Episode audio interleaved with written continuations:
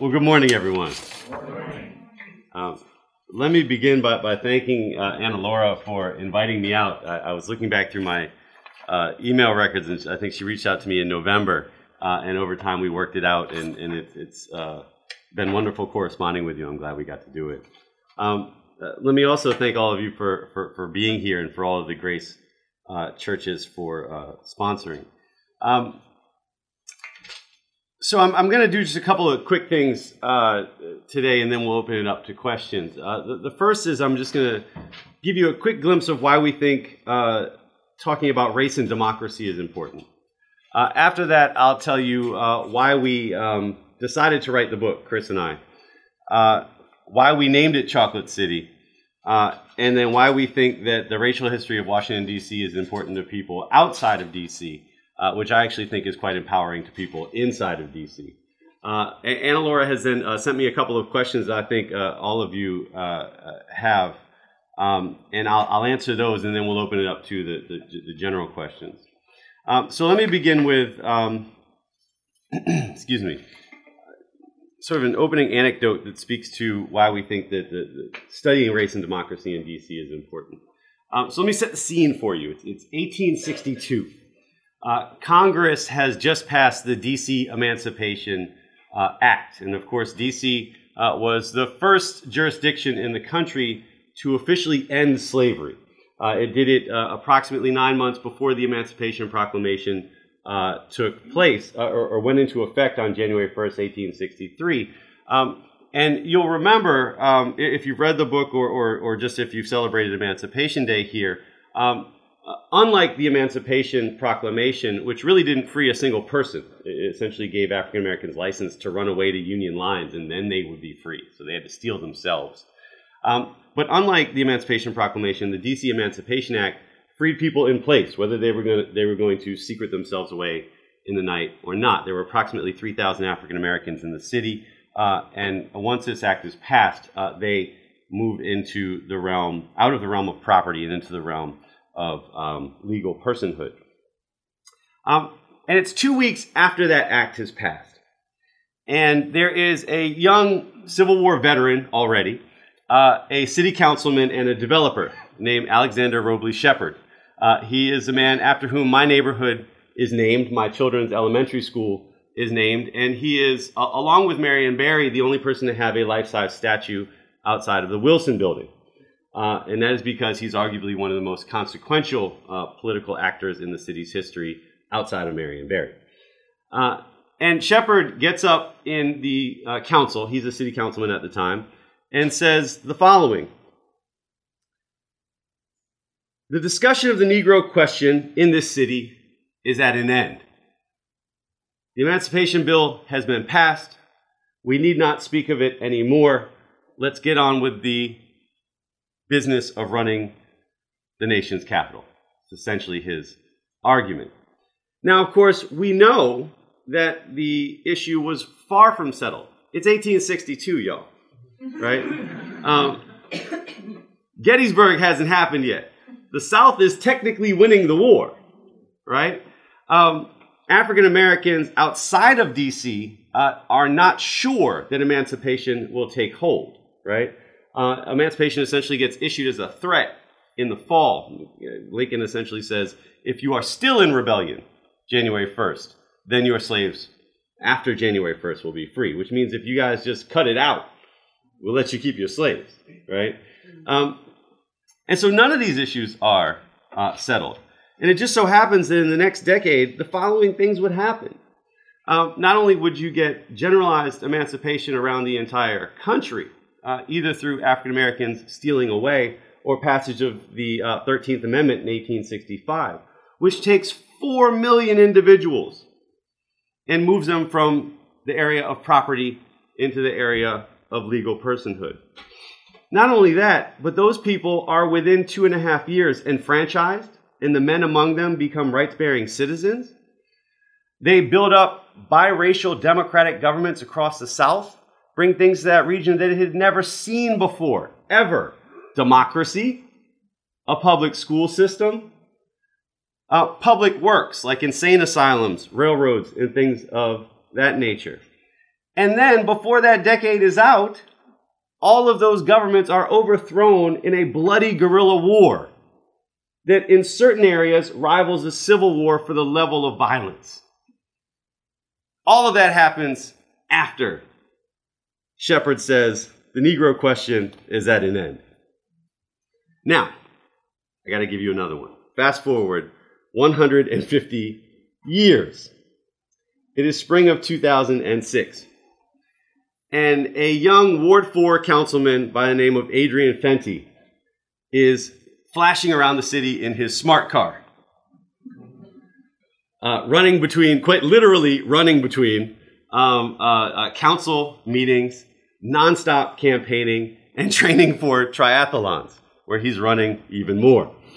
Um, downing vitamin water as he goes. You should see some of the, the, the profiles that, that um, uh, Harry Jaffe does, where he talks about the cases of vitamin water. I'm sorry, did it, did it hit too, too, too close to home? I, I apologize.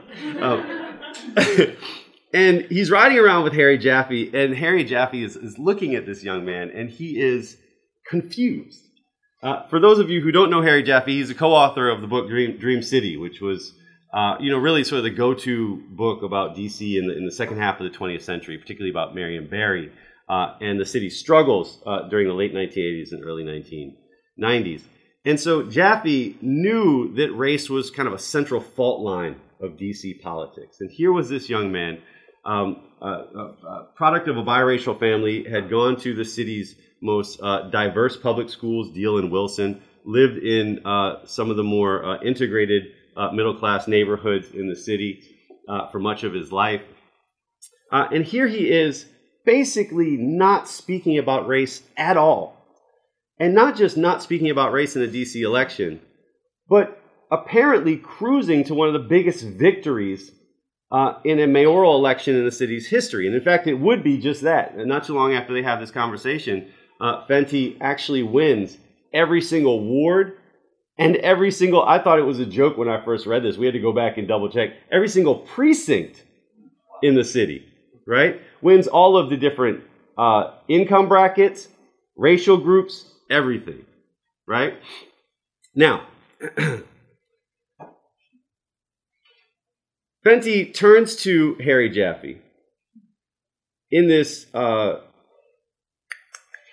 interview. And Jaffe's like, you know, come on, what's the deal? What's with um, you not talking about race? And he says, I certainly don't think about race a lot. I always heard politicians talk about race, but not about the people. They were just talking about making sure every neighborhood gets the same attention. And uh, Fenty basically turns this into his governing philosophy. We're going to focus on delivering services. We are not going to focus on issues of races, race and rights and distributing power. Um, and he governs like this for four years. And during that time, he alienates the vast majority of the black population of the city. So much so that after winning an election where he basically wins every single income and racial group, Uh, every part of the city, um, he loses eighty percent of the black population in the two thousand ten election. Uh, and I think some of his partisans will say, well, you know, Vincent Gray had Jeffrey Thompson slipping him about a half million dollars, and that's absolutely true. Um, but the fact of the matter is that that, that money uh, really allowed Gray to take advantage of a widespread uh, uh, distaste of Fenty among black D C residents. And the main reason was because Uh, they, they really felt like he needed to pay them some attention, considering uh, that they had uh, tremendous built-in difficulties with gaining access to rights and resources in the city. Uh, Fenty was not taking uh, paying attention to that, uh, and he should have seen the signs. Uh, we have to remember that two years before he gave this interview, Marion Barry re-enters D C politics. He actually gets elected to the council. Um, three years before this, Uh, D C uh, becomes the AIDS capital of America, with an AIDS rate primarily in the African-American community of around three percent, uh, which was epidemic proportions. Um, and uh, Fenty is not paying serious attention to these things. He's focusing on making sure everybody gets the same amount of services. Most African-Americans are saying, no, in fact, we need a bit more considering our situation. So what I think this does is encapsulate these two stories. I think they encapsulate um, how much many white Americans and a significant number of African Americans as well in recent years um, view race. They view it as something that we're done with a long time ago and should not talk about anymore, or something to get over and to get out of the way. And what we argue in Chocolate City is that race is the central fault line in D C and to a greater extent American politics. And if we seek to ignore it, to get past it, it can envelop us, as it did uh, Shepherd and Fenty. Now, um, let me uh, sort of step back here and tell you a funny story about how we got got to this book in the first place. Um, when I first um, came to D C as an adult to live, I'd been coming to D C as, as a child to live or as a child to go to the club for many years before that. Um, but it, when I came to D C as an adult to live, uh, I got a job at U D C. It was my first job out of, um, my second job, my first academic job out of uh, uh, grad school. Um, and I, I went to U D C, and it, U D C had this, uh, it, for those of you who know the school, uh, has a, a very uh, interesting history. Uh, it's sort of the product of all of this, these schools that had operated in D C uh, in before the sixties. They all got mushed together into one institution, and so there was all of the teachers' colleges, the white ones and the black ones, which had been mushed together before they're mushed together into U D C. Uh, there's the law school, which is sort of started as this new left experiment in an old mansion up on um, uh, sixteenth street. Um, there's a technical college. There's uh, Federal City College, which was sort of a four-year liberal arts school, but for exceedingly poor working D C residents, started as sort of a Great Society program. All of these have been mushed together into this one institution. And I knew when I took the job that the place was was a, was struggling with that, you know, uh, effort to combine these institutions, which had happened thirty years before, but they were still struggling. Um, but I said, you know, I want to be in D C, and I really want to teach uh, poor kids, working class kids. Uh, and so this was my opportunity. I got there. I was chugging along reasonably well, um, reasonably. Um, and I was teaching African American history and modern American politics. That was what I knew. That was what I prepared my classes for. That was what I taught. Uh, and I walked into class one day in two thousand nine, and uh, I was supposed to teach African American history, and I look out into the class, and there are eight students. And I panicked, because at that time, you had to have ten students for a class to go, for a class to actually uh, happen. Um, and I knew the back end of what happens if your class doesn't go forward, and that is that it's canceled right then and there on the first day.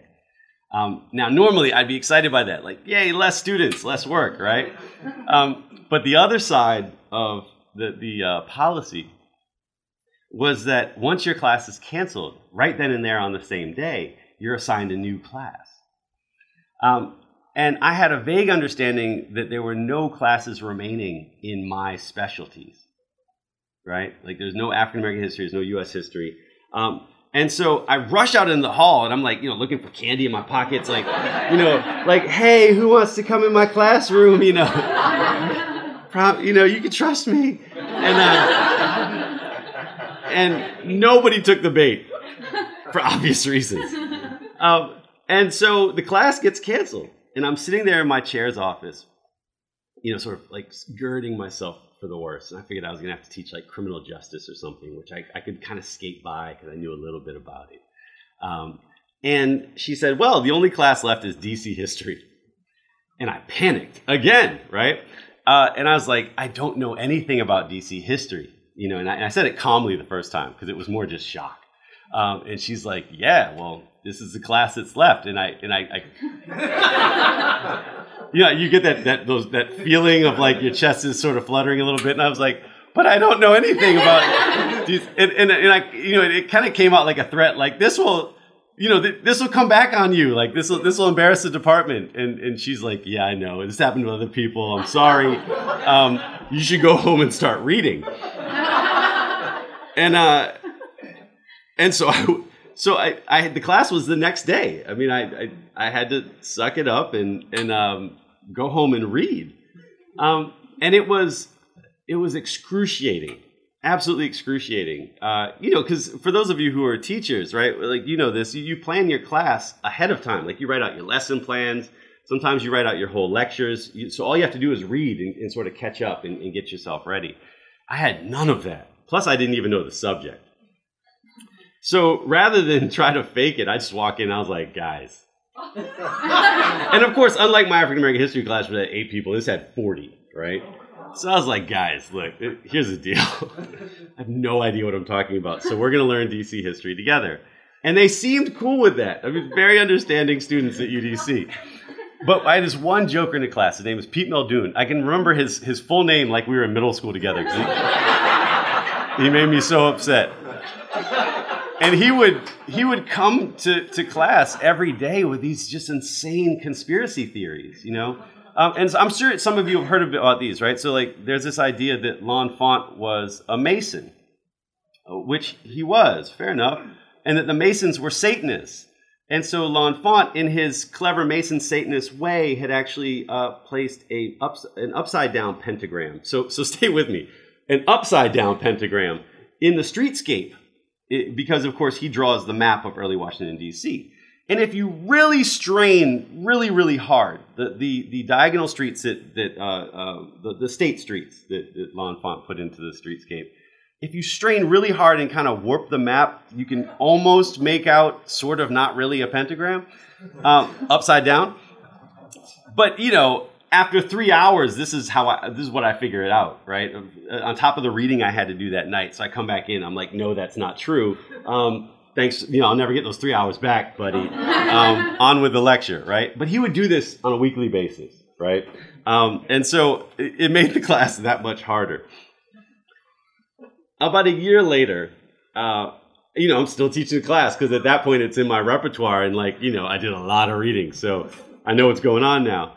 Uh, Chris Ash comes to campus, and he is a D C native, uh, went to Deal and Wilson, lives right off of Western Avenue. His mom still lives there. Uh, he's now up in Maine, uh, which is why he's not here with me today. And um, I, I meet him, and, and we become fast friends because everyone at U D C is is right around sixty to eighty. Because uh, you know, essentially, well, essentially, you had this this big burst of hiring right when the school was open, uh, and then you had the riff in the mid nineteen nineties where the city went bankrupt and they fired like half the staff, right? So they had never had another round of hiring In, in the entire history of the school up to that point. So everyone's a solid thirty years older than us. And so I see Chris and I'm like, hi, I'm Derek and I want to be your friend, you know? um, and we we become fast friends. Uh, uh, we had more in common than our age. Uh, and uh, and I tell him this story. I'm like, isn't this crazy? And so, you know, I sort of end the story by saying, God, I wish there had been like a big fat volume that I could have just picked up at the beginning of the class and read and sort of used it for my lecture notes, right? Um, or, or or had a great book that I could have just assigned to the students and then used like the textbook that's out there uh, uh, as my lecture notes. And he does not laugh at all. Like uh, I think I'm a pretty funny guy, right? Doesn't laugh at all. And he just goes, yeah, you know, someone should write a book like that. And I go, yeah, someone should write a book like that. A week later, I get this big fat email from him. And it has a book proposal in it. And it's, it's got, you know, two-line instructions. You know, I wrote this up after we talked, edit it down, and let's do it together. That's it, right? So I edited it down, and we did it together. And seven years later, uh, we have this this uh, this book here on the table. Um, and the main reason that we both jumped in, because I, I, I was I was not sure I wanted to do it. Uh, actually, the, the book that I'm working on now is what I really wanted to write after my first book, and I actually wasn't even finished my first book. Uh, when Chris sent me that book proposal, I was I was indexing at the time. Um, and the reason I jumped in was because I knew that there was this huge need for a book like this. Um, the last book on, on race in the city uh, that was sort of a sweeping history had been written in nineteen sixty-seven. And I think the date is, is quite uh, important. It was written by a brilliant uh, Pulitzer Prize winner, uh, Constance Green. And uh, Green had written a book called The Secret City, which was really about the, the segregated black community of um, the early twenty, late nineteenth, early twentieth centuries. And she focused primarily on the middle class. But that was the last sort of sweeping history of race in Washington, D C. And so the first thing we knew was that, that there hadn't been a, a really good book that had updated Green. Second thing we knew was that the city was changing at that moment at breakneck speed. You know, the, the, when I meet Chris, um, is when they're doing the census. And when the census results come out in two thousand eleven, Um, it's a huge surprise. I mean, it gets it gets written up in the New York Times, the census results for Washington, D C, and that is that D C had uh, you know slipped below fifty percent African American for the first time in uh, two generations. Uh, and so, the, you know, the sort of the defining aspect of D C's demographics had changed. Um, and so we knew that there were huge numbers of new residents coming to the city who wanted to figure out what they were walking into. Because uh, there, there was this sort of, there was obviously this hidden transcript out there that they were bumping into on a constant basis. And they didn't really know what was behind it. They didn't know why people were reacting to them in the ways that they were. They also didn't know what they were, they were displacing, quite frankly. Um, the other side of it was that there were huge numbers of African Americans. I remember, you know, the black population slips below fifty percent, but it's still well above forty-five percent today. Um, huge numbers of, of older D C residents, white and black, um, but particularly African American, who felt the city slipping away from them and wanted new residents to know what they had lived through uh, and, and, and that it was valuable. And so we knew that everyone would want this book for a different reason. And, and so that's the reason that we both uh, jumped in. Um, and, and, and that has played out. I mean, that that's essentially, those are, those are essentially the needs that we've been serving uh, as we, we go out and do book talks. Now, um, the moment Chris sends me this thing, uh, we start talking about the particulars. And the first question is the title. Because the title, you know, choosing a title early sort of helps you to focus your thoughts, helps you to figure out what you're going to be talking about. And I think it took us about twenty seconds to decide the title. Um, you know, so we're looking through it. It's like, hey, what do you want the title to be? Chocolate City. Okay, good. Let's move on, right? That's essentially how it went down. And there's a story behind that, so I want to tell you that to, and as part of that process, get you into some of the uh, the details of the later chapters. Um, so first things first, my father is a huge fan of Parliament Funkadelic. Uh, so I knew uh, early on that uh, Parliament had done a song called Chocolate City, which was the headline track for their nineteen seventy-five album, Chocolate City. And if you've ever seen the uh, cover of Chocolate City, you know that it is a big old chocolate circle uh, on a uh, sort of an off-white background that has a couple of the monuments for downtown, the, the, the, uh, the, the um, I think it's the Lincoln Memorial, the, the Washington Monument in the Capitol, um, and then it says Chocolate City across the bottom, all in brown, as though it's a chocolate coin or something. And it was an homage to Washington, D C Uh, in nineteen seventy-five, D C had a black population of about half a million, uh, seventy, seventy-three percent African-American. And whenever P-Funk came here, they would have these rip-roaring, amazing shows, right? Uh, and I mean amazing for P-Funk, right? Um, you know, so they're already right here, and then they get to D C and they'd be like way up here, right? Um, and so it was really an homage to their fan base, right? Um, and the, the basic point that they were trying to make was that, you know, there's chocolate cities all over the country. Uh, this is actually a line from the song. It's like, we got Detroit, we got um, Gary, you know, um, somebody told me we're going to get L A, um, but you're the capital, C C, right? That's, that's George Clinton. I got got to quote George Clinton at least once. Um, and, and the point was to say that, you know, not only was D C this huge African-American population, in fact, one of the blackest cities in these United States of America, Uh, but it was also important because it was the capital of the United States. It, it ended up uh, having sort of this, this this rank above some of the other chocolate cities that were uh, around the country. Now, um, like all good uh, singers, um, they didn't make this term up themselves. They just reflected what a lot of people, what a lot of their fans were saying back at them, and essentially sold it back to them, right? Um, And what the place where Clinton and uh, Parliament got the term Chocolate City was from disc jockeys on what's now Radio One. It used to be W O L A M, uh, African American radio station. Um, and D Js on, on that station started calling the city Chocolate City at least as early as the late nineteen sixties. Uh, and they got it from people just on the street calling D C Chocolate City. Now, when they referred to it in that way, they were referring to three things that really end up being in this dynamic tension for approximately forty years, roughly from the mid thirty years, roughly from the mid nineteen sixties to the mid to late nineteen nineties. And those three things are, one, the black majority. Uh, D C in nineteen fifty-seven becomes the first major city in these United States of America to av- have an African-American majority, right? Um, As whites move out in uh, remarkably high numbers, I mean one hundred seventy thousand in the nineteen fifties, one hundred thirty thousand leave in the nineteen sixties. African Americans are moving in, uh, about one hundred thousand in the fifties, one hundred thousand in the sixties. And so they're literally going like this.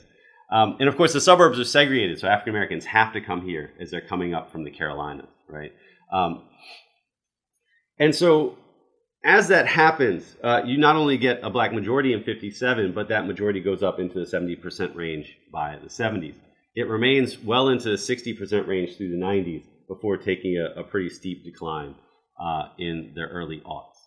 Uh, now, you can't just have a black majority and call it a chocolate city. I think Ferguson, Missouri shows us that, right? A chocolate city can be a pretty miserable place if you have no political power, just the numbers. Um, and so D C had two other things that made it a chocolate city. Uh, the first was that it was absolutely bursting with black culture, right? Absolutely bursting with black culture, um, primarily because of the Black Power movement. Um, uh, we have to remember that uh, Black Power activists, and, and you know, Anna-Laura mentioned that I was uh, putting together a map of the Black Power movement in Washington, D C.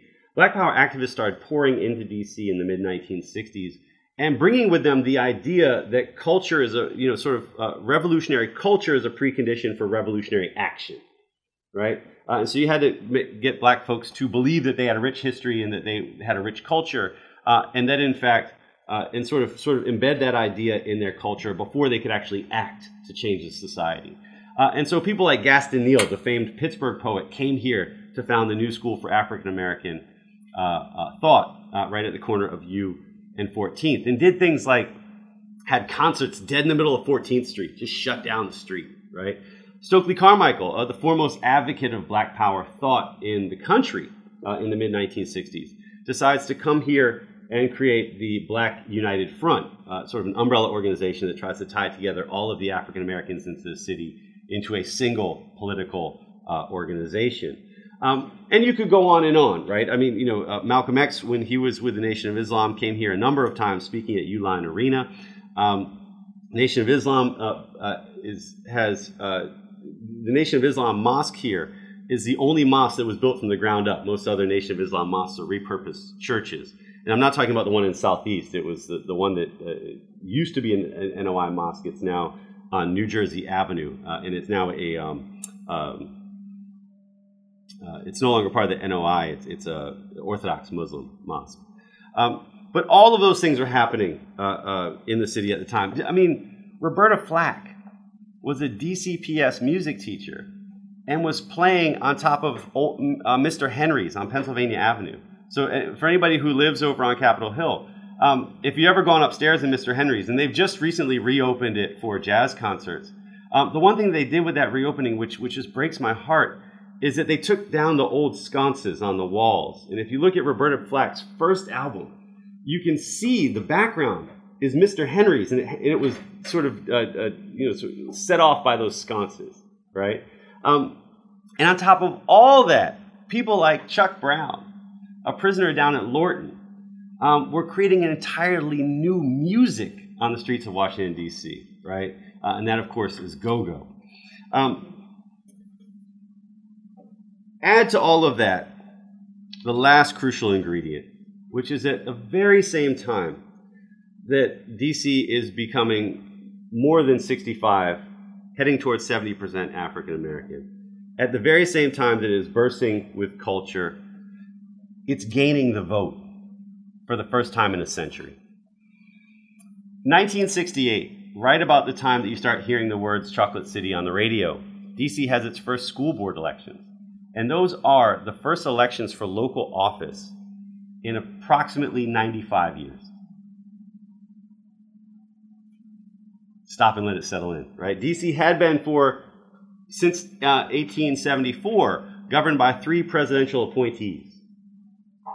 So with the end of Reconstruction in D C, uh, the vote is not only taken away from African Americans, which was the, which was the, the, the, the purpose of the change to the democratic structure, but in fact taken away from all D C residents. Many white D C residents at the time, including Alexander Shepherd, who championed the policy, says, rather than allow African Americans to work their mischief as sort of a balance of power between a split white population, let's just end the vote for everybody, and that way we'll have good government.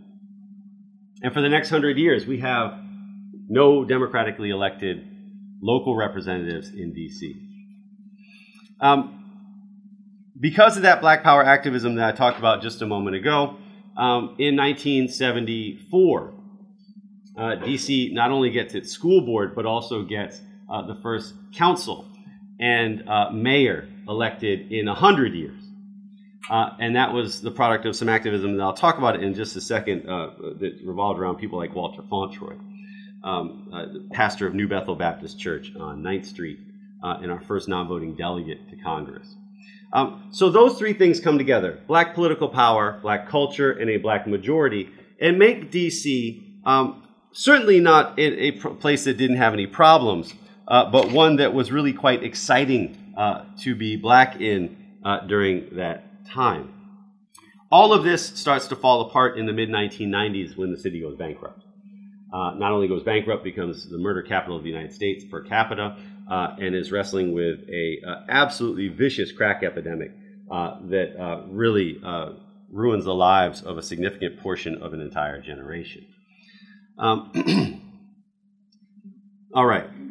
Now, we make that pitch. We say, this is why we're calling the place Chocolate City. It's really important. And our editors go, yeah, but you know, you pitched a book that starts in sixteen oh eight and ends in twenty ten, and you've just waxed really, you know, uh, eloquent about a forty-year period. So, you know, forty-year period that you've talked about, four hundred-year period that you're writing about, you know, throw us a bone here. And we said, look, D C's always been a chocolate city. Uh, you know, you'll, you'll have, if you ever get one of those really bad tours, you'll have a tour guide say, uh, you know, D C D C was built on a swamp. Uh, and it wasn't. Uh, D C was prime tobacco plantation county, carved out of Prince George's County, Maryland, and also uh, parts of northern Virginia. Um, and the area was dominated by large tobacco plantations by the time the city was sited here in the seventeen nineties. Uh, in fact, Notley Young, one of the, the, the fathers of the city, in fact, his um, uh, his son-in-law was the first mayor of Washington City, um, had a plantation that literally sat right where the Banneker statue sits today, uh, right behind L'Enfant Plaza. And we begin, our I think, our second chapter uh, uh, in that space, right?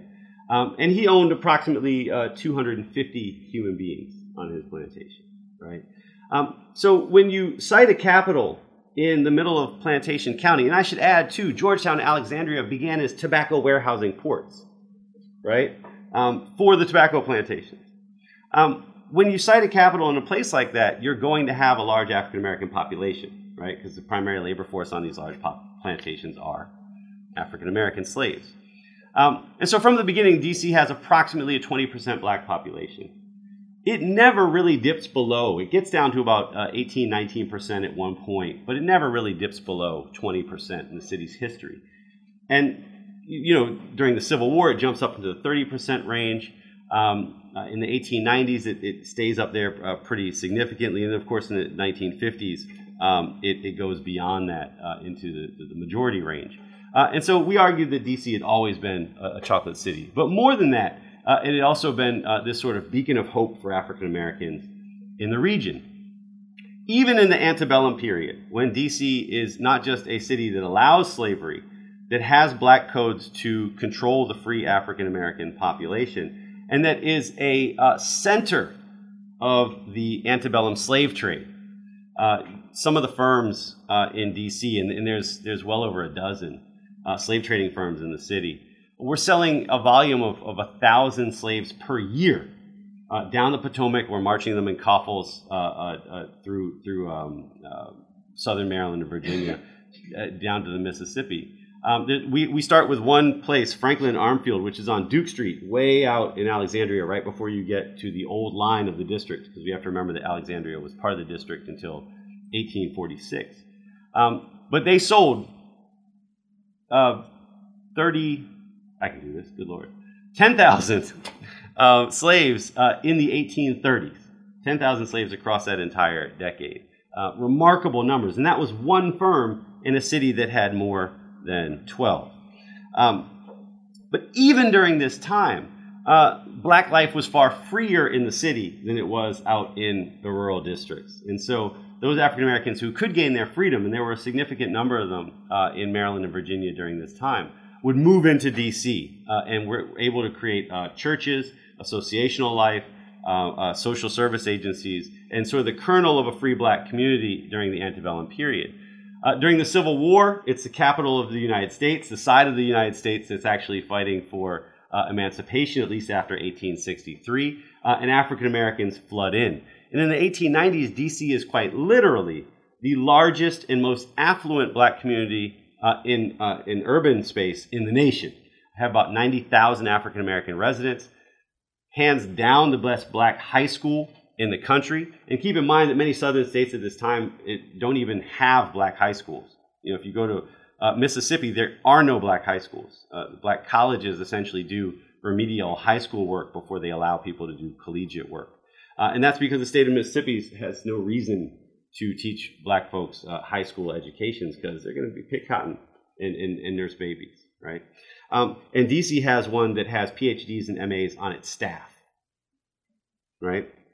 Um, just to give you a quick, I, I, I still, this is one of those stats again where, where it seems absurd, but um, many of you might know the father of black history, Carter G. Woodson, uh, the, the, the creator of Negro History Week, which becomes Black History Month, was a public school teacher in Washington, D C.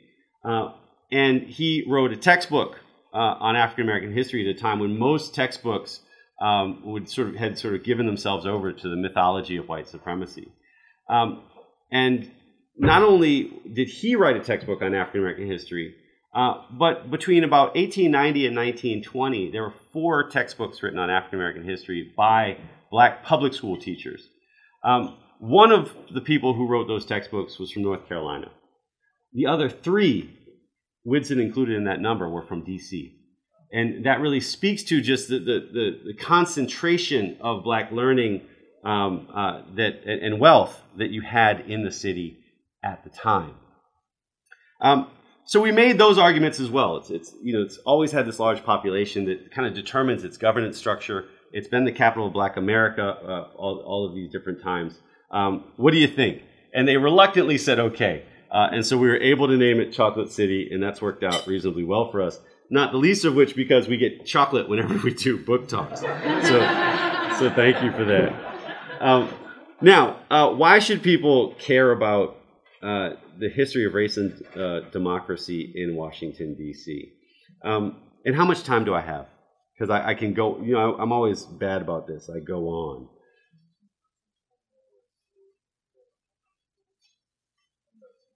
Okay, so let me do it quick. We'll do it quickly. And I, I'll jump into your questions as well.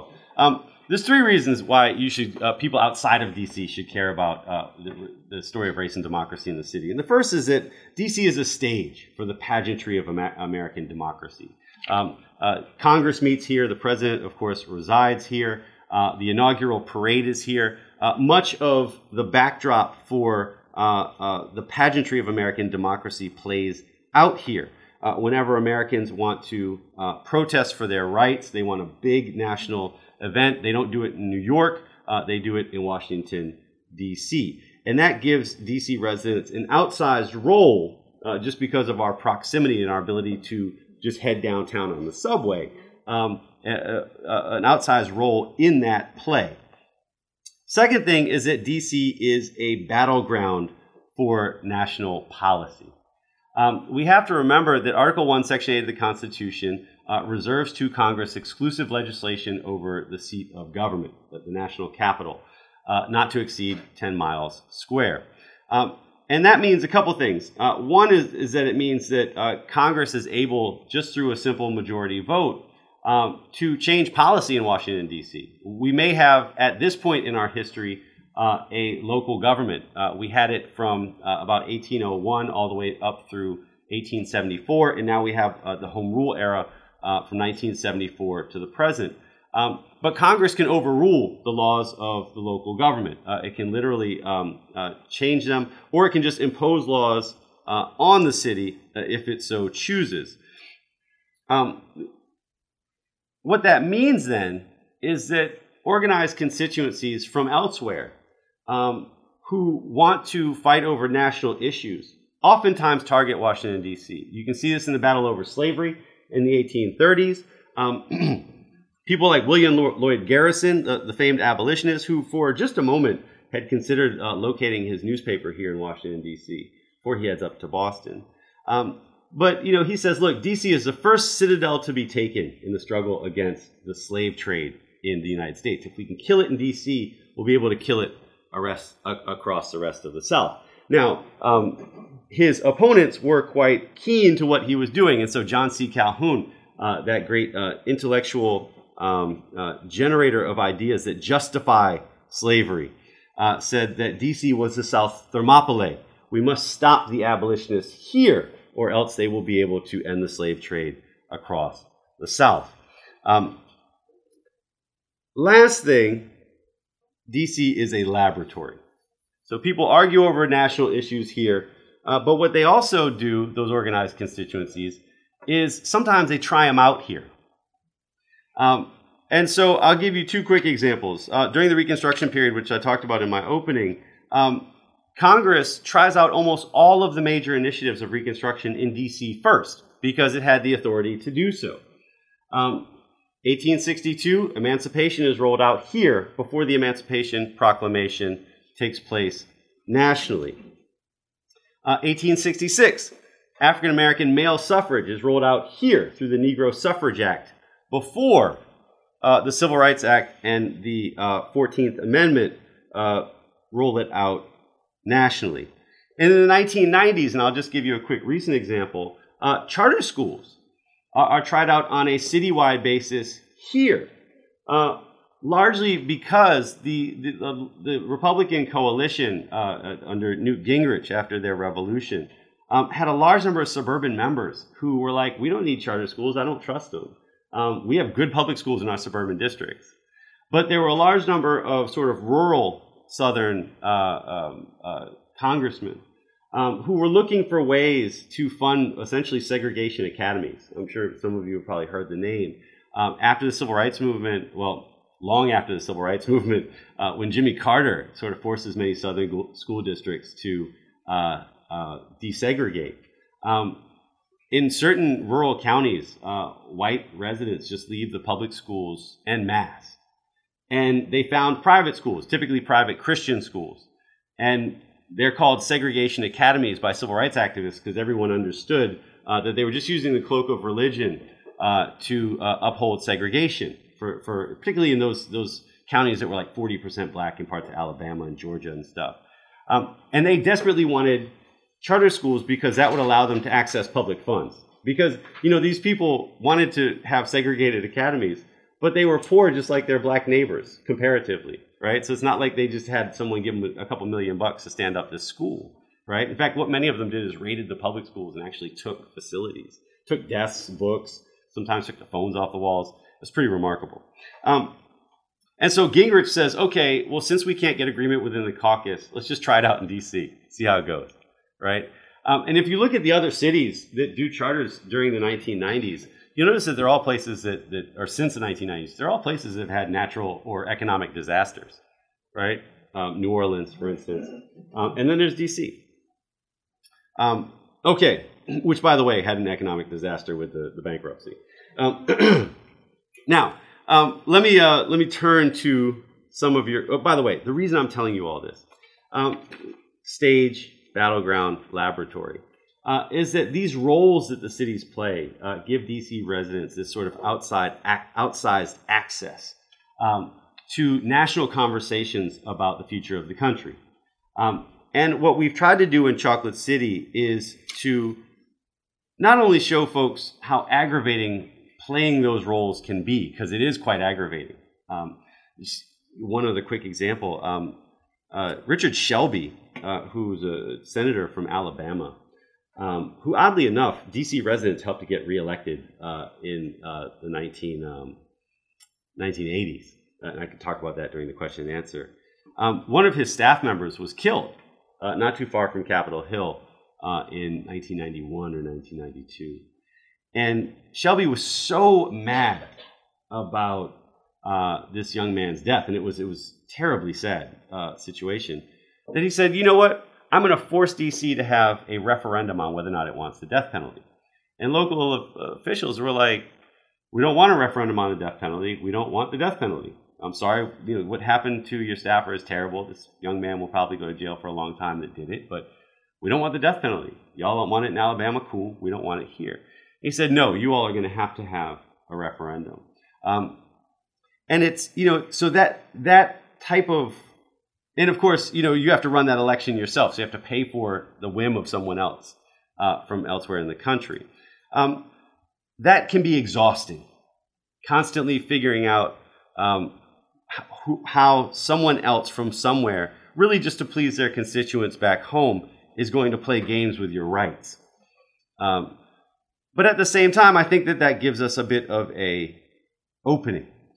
Um, and what we try to do in the book is to show that there have been waves and waves of D C residents who have tried desperately over the course of the last two hundred years um, to perfect American democracy in their own interest, of course, uh, to actually find a way to gain rights uh, for the folks who live here, uh, to make sure that uh, the country's um, promise, uh, at least as articulated by African Americans coming out of the Civil War, uh, that all uh, people are created equal, um, could actually manifest on the streets of the nation's capital. And it's those people that we really chronicle in the book, right? And so while we argue that there is this really wretched history of the violation of Americans' rights that take place in the, Ameri- in, in, uh, the nation's capital, uh, in fact, there's a point at which we don't have any democracy for one hundred years. Um, we nonetheless believe that the important story next to that uh, is that there have been uh, hundreds, thousands of D C residents have tried to breathe life into American democracy right here on the streets of this city. Um, and we believe that their struggles are a blueprint for those folks who seek to do it today. Uh, they certainly were for us. Uh, we hope they are for all of you. Um, so with that, let me let me answer some of the questions that were sent to me, uh, and I'll, of course, uh, read them off so you all know what I'm talking about. Uh, the first was, how big of a role uh, have uh, churches or other faith organizations played in the city's history? Uh, and what are churches and faith organizations known for in their city, uh, if anything? Um, and I can speak primarily to the, the, the, the churches uh, in the African-American community. Um, and and the simple answer is that they, they were sort of the, the primary institution of the African-American community for uh, much of the late nineteenth and early twentieth uh, centuries. Um, And I'll give you a couple of uh, quick examples. Um, it was uh, principally through uh, the, the free black churches of the pre-war period that uh, the thirty thousand African Americans who fled into the city um, uh, during the Civil War are given relief. Uh, so the black population in D C is only about fourteen thousand at the start of the Civil War. Um, well over thirty thousand come in, you know, what people at the time called contraband. Uh, and the churches are, and initially the, the city government gives them absolutely no support. Remember, this is a white democratic secessionist city government. Uh, they don't secede because they can't. Um, and uh, they refuse to give any support to these people who are literally coming in, you know, with nothing but the clothes on their backs uh, to, to their name. Um, and it's, it's, it's churches that, that try to mobilize uh, support during that period. Um, During World War Two, just to give you another example, uh, you know, the, the private private industry builds absolutely no housing for African Americans. Um, I'm not talking about the government, but only private uh, developers.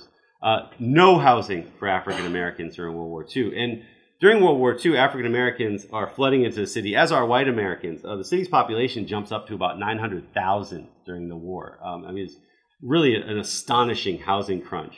And all of the private development during the war goes towards building uh, segregated uh, houses and apartments. Um, so for African Americans who are who are flooding in, they just get the dregs in neighborhoods that, that, that white residents aren't willing to live in. Um, and the, the Church of God under Elder Lightfoot Michaud, uh, which is right off of seventh street in Shaw, um, builds about six hundred units of apartments, uh, largely through uh, a, a, um, a, a public... Um, a loan from the federal government. Uh, and that's Mayfair Mansions. For those of you who uh, who spend any time east of the river, you know Mayfair Mansions. Uh, it's a sprawling uh, set of apartments over there. Uh, that's built by the Church of God. Um, I was driving down here as well, and um, uh, coming down seventh street, and I was looking at the apartments right above uh, the convention center. Um, and folks probably know uh, that MICO, the Model Inner City Community Organization, which was staffed primarily by African-American churches in Shaw and led by Walter Fauntroy, a pastor of, of New Bethel Baptist, um, helped to build those buildings. Uh, you know, urban renewal was destroying black communities uh, uh, across the D C landscape.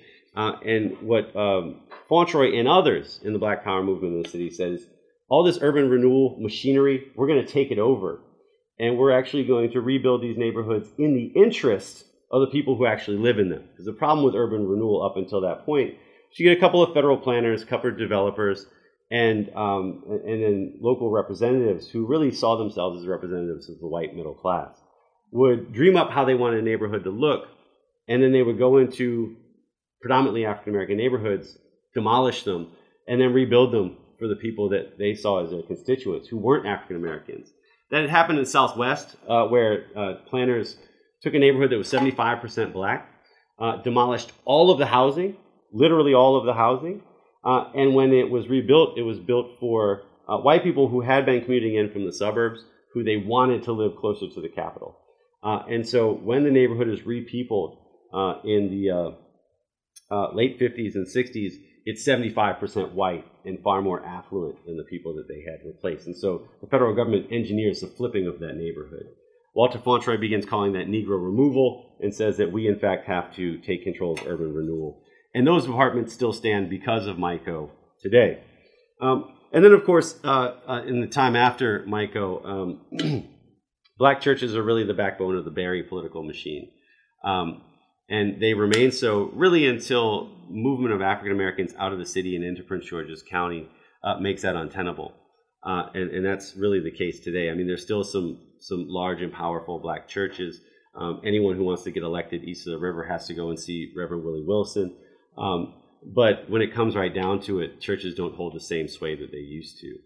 Um, and, you know, James Forman even writes in his book, Locking Up Our Own, that one of the reasons that you don't have marijuana decriminalization in the nineteen seventies, this, this is one of those instances where the power of the black church had some really unfortunate unintended consequences.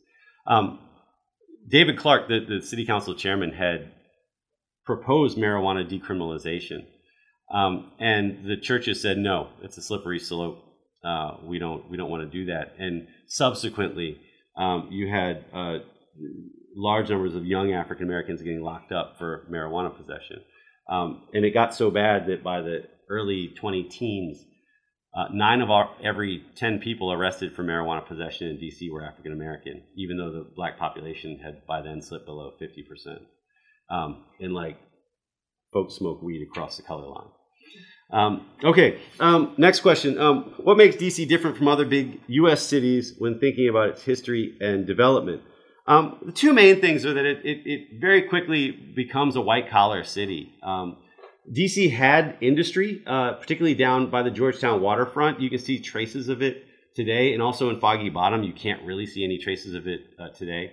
Um, but it was always light industry, and uh, you know, George Washington had these these uh, remarkable uh, plans that D C was going to be the gateway to the Ohio, Ohio Valley. It was going to be this huge transshipment point. The Potomac River was going to really be this this thing that connected us, and all the grain and everything in the Ohio was going to come through here. And that never happened uh, for a variety of reasons. And so D C's biggest industries became um, government, uh, real estate, and for a time before Prohibition, uh, the Hyrick Brewery, which was actually the largest single employer uh, after those other two industries. Um, and so it was really very much a white-collar town uh, from, uh, you know, from very early in its history. Um, and that meant that it never got the large waves of late nineteenth and twentieth century immigration that reshaped most other East Coast cities. Um, and so, you know, you don't have the, the huge Polish populations of Baltimore or um, the Italian populations of um, places like New York. Um, certainly immigrants from those groups came, uh, but not in the same numbers. Uh, and and the, the people who did come were far more affluent generally than the folks who were going to those other cities. Um, What have been some of the most important and impactful events in D C history that have shaped the cultural demographics uh, of the neighborhoods? Um, I'll, I'll say two things. The first is the Civil War. Uh, I mean, it, the Civil War is absolutely crucial to understanding D C's history as a um, really this sort of homing beacon for African Americans in the late nineteenth century. I mean, D C has a large and uh, relatively affluent African American population before the war, comparatively. These are all comparative assessments. Um, but the, the, the movement of well over thirty thousand African Americans into the city, which, which quite literally triples the black population uh, in the course of five years, um, makes D C this sort of uh, place where African American political power is, is capable of choosing the mayor in eighteen sixty-eight, and, and African Americans uh, elevate a former abolitionist uh, into the mayorship. Um, in a, that large population and the possibilities that African Americans have in the nation's capital also brings these, these nationally renowned African Americans to the area. Frederick Douglass moves here. Um, uh, P B S Pinchback, the only African American to serve as a governor in the nineteenth century, moves here after the fall of Reconstruction in Louisiana, uh, and you can go on. Um, and the other, so that's for African Americans, because that population just continues to grow until it's the largest in the country of any major city by the eighteen nineties. And then there's the, the flip side of, of that, which is that um, federal policy actually uh, uh, really, really. Uh, pushes the white population out of D C um, in the mid-twentieth century. Uh, two ways. First, the New Deal um, subsidizes the the, sub, the building of the suburbs uh, and the building of the suburbs as white residential areas. Uh, and so the Federal Housing Administration essentially lays down the policy. Uh, one, we will uh, uh, make thirty-year uh, fixed mortgages uh, uh, you know, widely available, and that's wonderful. Uh, but what we will not do is allow banks to give them out in any significant number uh, to racially integrated or to majority non-white neighborhoods. And so if you look at the number of F H A insured loans that are, are uh, issued in the nineteen forties, fifties, uh, all the way through the sixties, uh, early sixties, because there's a push to change the policy in the mid-sixties. Um, if you look at D C, you can count them on your, your, hand, your hands and toes. Right. If you look in the county, uh, they're too numerous to count. Right. Uh, and so what you see is that the federal government is literally subsidizing the movement of white D C residents out to the county. Um, and folks want a nice patch of green, good schools, uh, and things of that nature um, uh, as the county is opening up. Um, now, one of the reasons that they're being pushed out, that that's sort of a pull factor, something better on the other side of the line.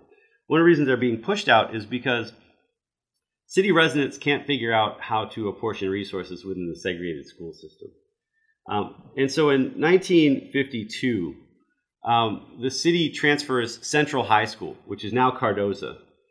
Uh, but if you look closely at the, the, um, the entryway, you'll see that you can, you can still make out the old letters for Central uh, above the entryway, which were cut off after the white population left. Um, and... Central was sort of the jewel of the what was called the Division One system, the white high, the white school system, uh, in the early twentieth century. I mean, it had a shooting range in the basement, an indoor pool. I mean, it was a remarkable, remarkable school. And if you look at places like McKinley, you'll see that the, the, the federal government invested tremendous money in our high schools uh, early in the twentieth century, and Central was supposed to be the best one. Um, and as white residents were moving out in the forties and black residents were packing in, uh, Central just ended up looking empty. There weren't enough white students to fill it. Whereas local black schools like Cardoza were bursting at the seams. Sometimes students are going on shifts. Uh, other times they're just packing forty into a classroom. Uh, and so the only way that the school board could maintain segregation was to transfer white schools to black students. And because there was such a, uh, a demand for the high school level, uh, they had these very contentious board hearings where they finally had to say, look, we got to transfer Central uh, to Cardoza. And white alumni chapters and white parents and students who were then in the school said, you know what, the jig is up. The city government is no longer willing to defend our segregated communities and our segregated schools. Um, And we can actually see the federal government coming in very soon and just making it policy. Um, so we're out of here. And they left for the burbs. Um, as I said, in the nineteen fifties, one hundred seventy thousand white white residents leave for the suburbs. Um, that's before Brown versus Board of Education. That's before the riots, right? Um, and so Central is absolutely crucial in that process. Um, all right, sec- la- last two questions. Uh, where do things stand today when it comes to racial division, democracy, and culture? Small question.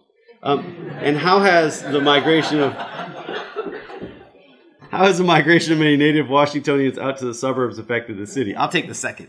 Um, so, I mean, the really simple answer is that, you know, as, as much as as much as we celebrate Chocolate City in, in the book, um, large numbers of middle-class African-American residents wanted the same things that many uh, white middle-class residents wanted the generation before them, which was access to the suburbs. Um, and so as soon as the Fair Housing Act goes into effect in nineteen sixty-eight, which is right around the time that everyone starts calling D C Chocolate City, African-Americans start moving to P G County. Um, and, and this is one of these oddities of black suburbanization, right? Uh, black suburbanization tends to take place in bubbles, right? It, it, you don't just get sort of integration.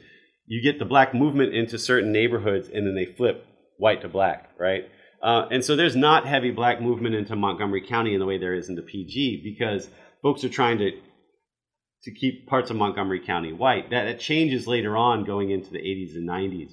But initially, the only real path into the suburbs for D C residents is P G. Um, and you, you can literally see it if you map it out. I mean, the, the inner ring suburbs become black very quickly in the seventies. Then African-Americans jump the, uh, the, the, um, the, the, the highway and start to move into the neighborhoods beyond it in uh, the seventies, late seventies and eighties. And then by the nineties, uh, you get a black uh, county executive. Um, but it takes it takes a while, right? Um, And what, you know, my colleague Natalie Hopkinson has argued in her book, Go Go Live, is that Chocolate City has just moved a couple miles east, right? Because if you look at it, uh, African-Americans have, have sort of slowly migrated towards the eastern wards within the city. And then there are now six hundred thousand African-Americans in Prince George's County, right? That's double the number of black people that are in D C. Uh, and so if and, and they're contiguous, right? So if you put them all together, there's still a city of nine hundred thousand African Americans. It is also one of the biggest pockets of affluent African Americans in the country, right? Uh, rivaled only by Atlanta uh, and, and DeKalb and Fulton counties. Um, and so th- there's no question that there's still a Chocolate City. It's just not a city, right? It straddles the line between a state and a federal district. Um, okay, last thing, because uh, I'm going to get to that other one in the question and answer. Um, Uh, give your knowledge and expertise, given your knowledge and expertise, what do you think the role of the church like ours, of people of faith, should be in pursuing the good of the city, in pursuing racial justice? Uh, what should our community do practically? What should you want us to walk away knowing and thinking about, given who we are? So I, I small one again. I, I have two very unsatisfying answers. Um, the first is... Um, is to ask the people who you seek to help what they want. Um, and I'll, I'll give you one quick example. Um, arguably one of the most dynamic anti-homelessness organizations in the country operate, came out of D C, and that was a Community for Creative Nonviolence. Um, it was started by Ed Guinan, um, uh, who's, who's uh, inspired to leave stock trading uh, by the Catholic wor- worker philosophy of Dorothy Day. Um, uh, he actually met the, the Berrigan brothers of Baltimore, Um, and uh, they convinced him to really jump into uh, the priesthood and also to engage in anti-Vietnam War protest. And as he's constantly organizing anti-Vietnam War protests in the city, uh, he was a chaplain at G W, um, he realized, and I'm paraphrasing here, you know, we're talking about this place halfway around the world, but we're stepping over the bodies here in Washington, D C. And so he opened a soup kitchen in Shaw, and within weeks, they're serving like six hundred people per day. And he starts listening to those people. And one of the things that those folks are saying is that we need like a place to stay. We need a home, right? We need drop-in shelters, and we need small scatter site um, homeless shelters. And so um, by the late nineteen seventies, C C N V comes up with a plan for essentially a, a small-scale shelter, uh, sh- shelters scattered all over the city and drop-in centers scattered all over the city. And if you look at our plan for a homeless shelter in each ward that has been put in place very recently, that's basically C C N V's plan from the late nineteen seventies, stripped of some of its more radical elements, right? But it starts with them listening to the people that they're trying to serve, right? Um, the, Mitch Snyder, who was one of uh, Guinan's um, uh, comrades, um, you know, in, in, in far more radical uh, uh, member of the group, um, has a has a house where all of these activists from C C N V are staying, right up on Euclid Street in Columbia Heights, and um, they're also trying to figure out exactly how this works. Uh, and, and you know, they knew that Guinan was just focused on services, and they wanted to really focus on activism, putting their bodies on the line. And Mitch Snyder starts going around asking people what they want, and they're like, same thing, a place to stay. And so, unlike Guinan, uh, Mitch Snyder said, cool, just come here tonight. Uh, and he said within a week, they had forty people sleeping on their floor, right? Uh, this is in nineteen seventy-five or six, right? Um, and so, you know, I, I think that's the best way to approach it. Um, now, um, I would also say you should take comfort in the fact that your question uh, is one that large numbers of people have been asking in the city for about two hundred years now. Um, and that they have left a, I think, really important uh, and revelatory record of the answers that they've come up with along the way. They've never been able to say, like, this is our silver bullet. But they have been able to say, uh, this is what we did. And you can learn from both our successes and our mistakes. And we tried to chronicle many of their struggles uh, in this book. And so, so again, I, I submit it to all of you as a a blueprint and an inspiration. Uh, so thank you.